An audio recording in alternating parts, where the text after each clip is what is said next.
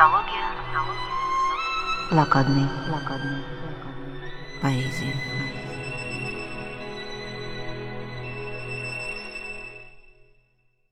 Дорогие друзья, сегодня начинается цикл передач, посвященных поэзии блокадного Ленинграда.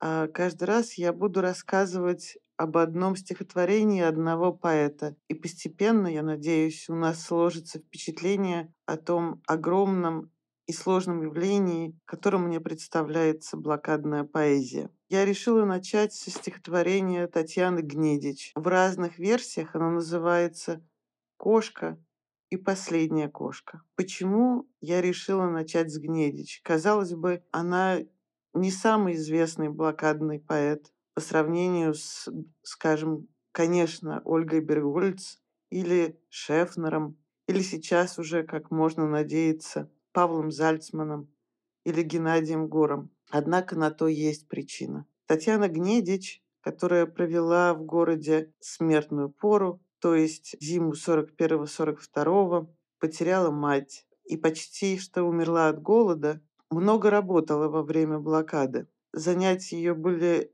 разносторонними. Она была и военным переводчиком, но также преподавала английский, о чем я еще скажу больше. Много писала. Но также она работала над составлением первой блокадной антологии поэзии вместе с своим товарищем, англичанином что интересно, по фамилии Уинникот. Также она переводила блокадные стихи на английский для блокадного радиовещания. Этой антологии не дано было увидеть свет по той причине, что Гнедич арестовали в 1944 году. История ее ареста представляется для нас до сих пор загадочной. У нас нету непосредственной возможности прочитать все документы, связанные с ее арестом. Все эти документы, или, по крайней мере, все существующие до сих пор документы, находятся во владении той институции, которая, собственно, и арестовала Татьяну Гнедич.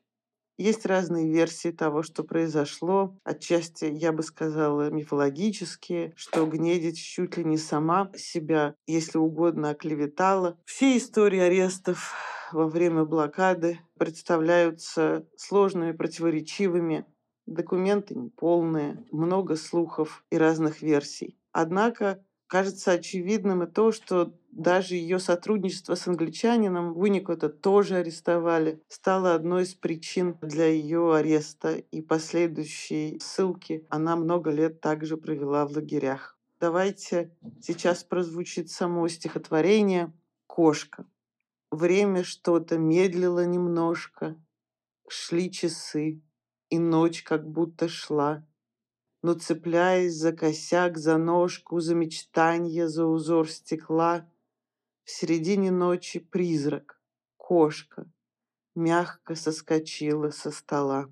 Соскочила и пошла к окошку, Посмотреть, как в юго занесла. И в густом молчанье слышно было — как она по комнатам бродила, нюхала кастрюльки и лари, как она заглядывала в крынки, двигала иссохшие корзинки и лакала проблески зари.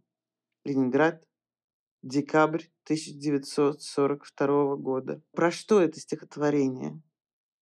О чем оно? Как любил спрашивать своих студентов, прочитав стихотворение в классе Иосиф Бродский, о чем я услышала в тех краях, где я прожила 15 лет в Новой Англии, где многие его студенты помнили, как он преподавал. Мне кажется, это очень сложное стихотворение. В первую очередь оно о блокадном одиночестве и блокадном ужасе.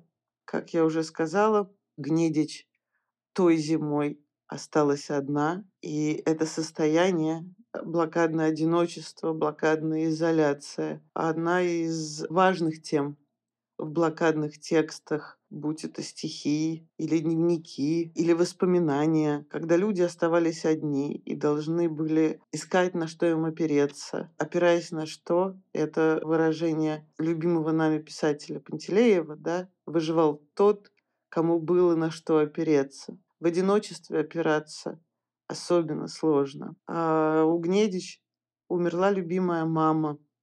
Больше об этих людях мы можем узнать, например, читая сложную, вызывающую разные суждения книгу. Это дневники, записи Софьи Островской, которую мы опубликовали с помощью нового литературного обозрения с Татьяной Сергеевной Поздняковой и Абрамом Ридблатом, где Островская, которая была закадычной приятельницей Гнедич, пишет об их отношениях, о своем отношении к Гнедич очень сложном. Там все смешалось, и восхищение, как мне кажется, и зависть, и покровительственный тон. Также пишет она о маме Татьяне Гнедич, о даме из бывших. Вообще, мне кажется, судьба Татьяны Гнедич во многом это вот судьба человека из бывших, не советских. И когда ее спрашивали, почему она не сменила бы фамилию и, собственно, из какого рода она происходит, Гнедич говорила, да, из того самого рода, других Гнедичей не было. Она наследница по прямой того самого Гнедича, который, в частности, перевел Гомера. Сама Татьяна Гнедич с юности интересовалась поэзией, в первую очередь поэзией английской, романтической. Это очень важно, в частности, чтобы понять всю ее судьбу. Но даже это стихотворение, которое, среди прочего, невероятно мастерски выполнено. наверное, в этом для меня один из главных уроков поэта Татьяны Гнеди, человека, который во время блокады умел сочетать в своих свидетельствах, в своих поэтических свидетельствах мастерство и эмоцию. Эмоцию мужества, страха, ужаса, томления, тоски. Да, все здесь изящно зарифмовано.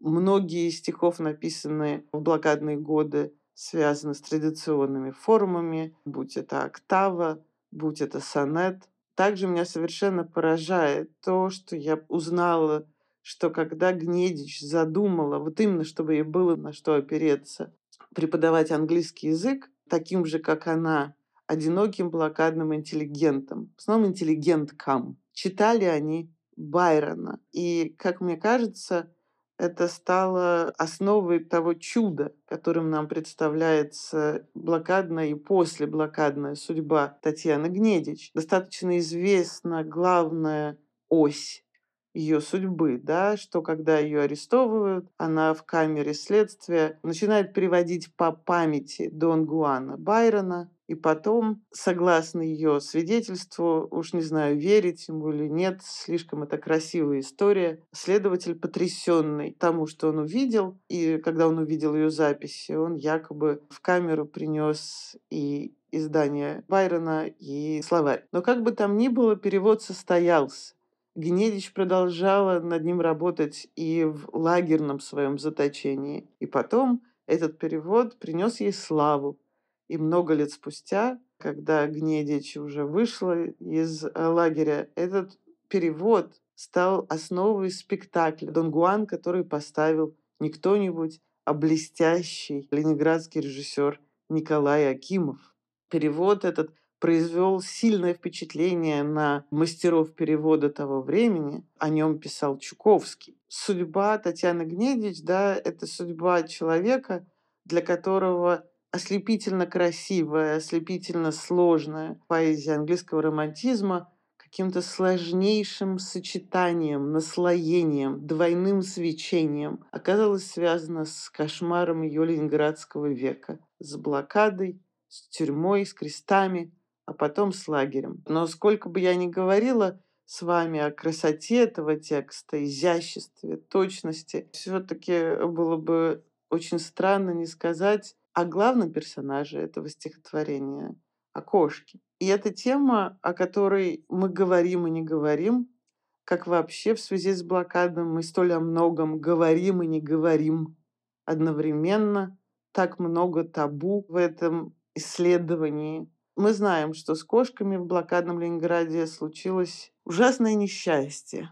Мы читаем об этом во многих дневниках, Авторы дневников говорят это с большей или меньшей степенью откровенности. Говорить об этом очень сложно. Во многих семьях кошки стали последним подспорьем именно зимой 41-42 года. Но также я хочу сказать, что тот факт, что кошки исчезли, что кошек съели, это еще был очень важный психологический рубеж. И для многих блокадных семей то, что им пришлось в таких кошмарных условиях, в таких кошмарных ситуациях прощаться со своими любимцами, как мне кажется, это был момент последнего прощания с собой, если угодно. Вообще, если мы говорим о таком явлении сложном, как блокадная интеллигенция, а это будет одна из главных тем этой передачи, из чего складывались их блокадные труды и дни, из чего складывались их блокадные испытания. Вот судьба Татьяны Гнедич вроде бы совершенно уникальная и связанная с тем, что другой как бы блокадный поэт, хотя главным событием его блокадной судьбы была страшная гибель, Даниил Хармс, человек глубоко верующий, называл чудом да, то, что Гнедич выжила, то, как она себя вынесла из всего этого, то, на что она оперлась, то есть творчество. Все это, конечно, чудо.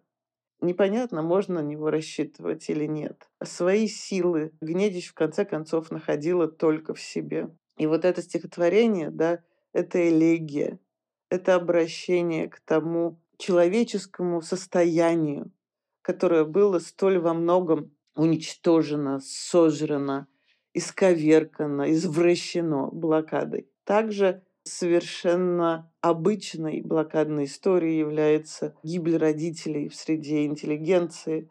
Да, и это связано с тем, что иждивенческая карточка – Словосочетание хорошо нам известное. Была карточка рабочая и была карточка иждивенческая. Так вот, иждивенческая карточка полагалась родителям, тем, кому было за 60, допустим, и более. И это были люди, которые таким образом иждивенческой карточкой, это эвфемизм в каком-то смысле, они были обречены на гибель.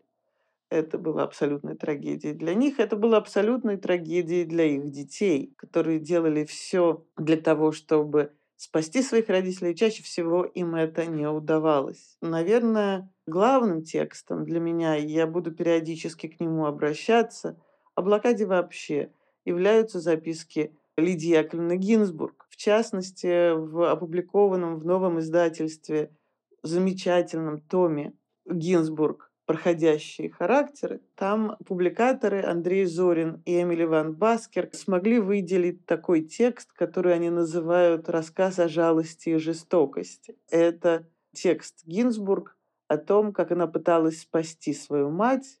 В тексте себя она называет «автор», «отер», то есть и автор, но и другой. А свою мать она переначивает в тетку совершенно удивительный, невыносимый по своей честности, честности по отношению к своей истории, по отношению к своей психологии, по отношению к себе. Невыносимый текст о том, как ты спасаешь и не можешь спасти близкое тебе существо. И, как мне кажется, это одна из главных тем о том, как ты спасаешь и не можешь спасти. И так потом блокадный человек испытывает мучительное раскаяние, которое для многих из них стало одной из главных тем в высшей степени содержанием их после блокадной жизни. И вот это стихотворение о кошке, оно, конечно, тоже о раскаянии, о сожалении, об ужасе того, что ты не справляешься, о беспомощности, о тоске, о том, как к одинокому блокадному человеку приходит призрак, того, кого больше нет, того, кто был важнейшей частью тепла до блокадной жизни. И мне тоже кажется так важно. Это одна из причин, почему я так люблю эти стихи, этого поэта вообще. И таких поэтов, как Гнедич. Скоро я также буду тут рассказывать о Наталье Крандиевской, буду рассказывать о Зинаиде Шишовой и других это поэты, которые воспринимают блокаду как кризис человеческого, как кризис человечности. И пишут они о вещах, казалось бы, очень интимных, очень домашних, очень понятных. Это такое камерное стихотворение, да, об одной комнате, об одном существе, о зверьке, о своей тоске по этому зверьку, который недавно еще был другом, а теперь стал призраком. Призраком чего? Если угодно, это готическое стихотворение. И именно вот это щемящее, но очень понятная, в чем-то прагматическая, очень точная интонация, сопряженная, как я сказала выше, с невероятным мастерством, с невероятной выделкой стиха. Вот в этом для меня Татьяна Гнедич. У нас есть только какие-то возможности представить себе, какой могла бы быть вся антология, которую придумывала Гнедич со своим соавтором.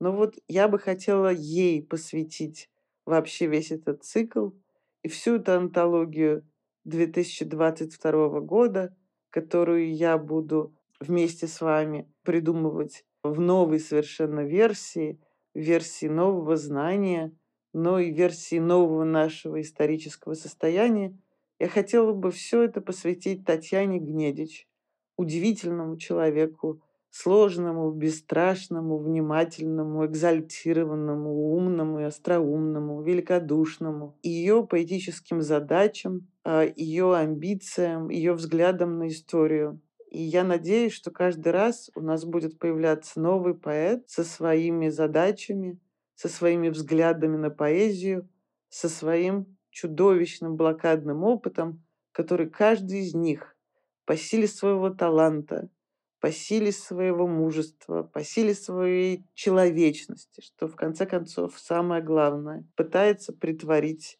в творчество. Спасибо большое.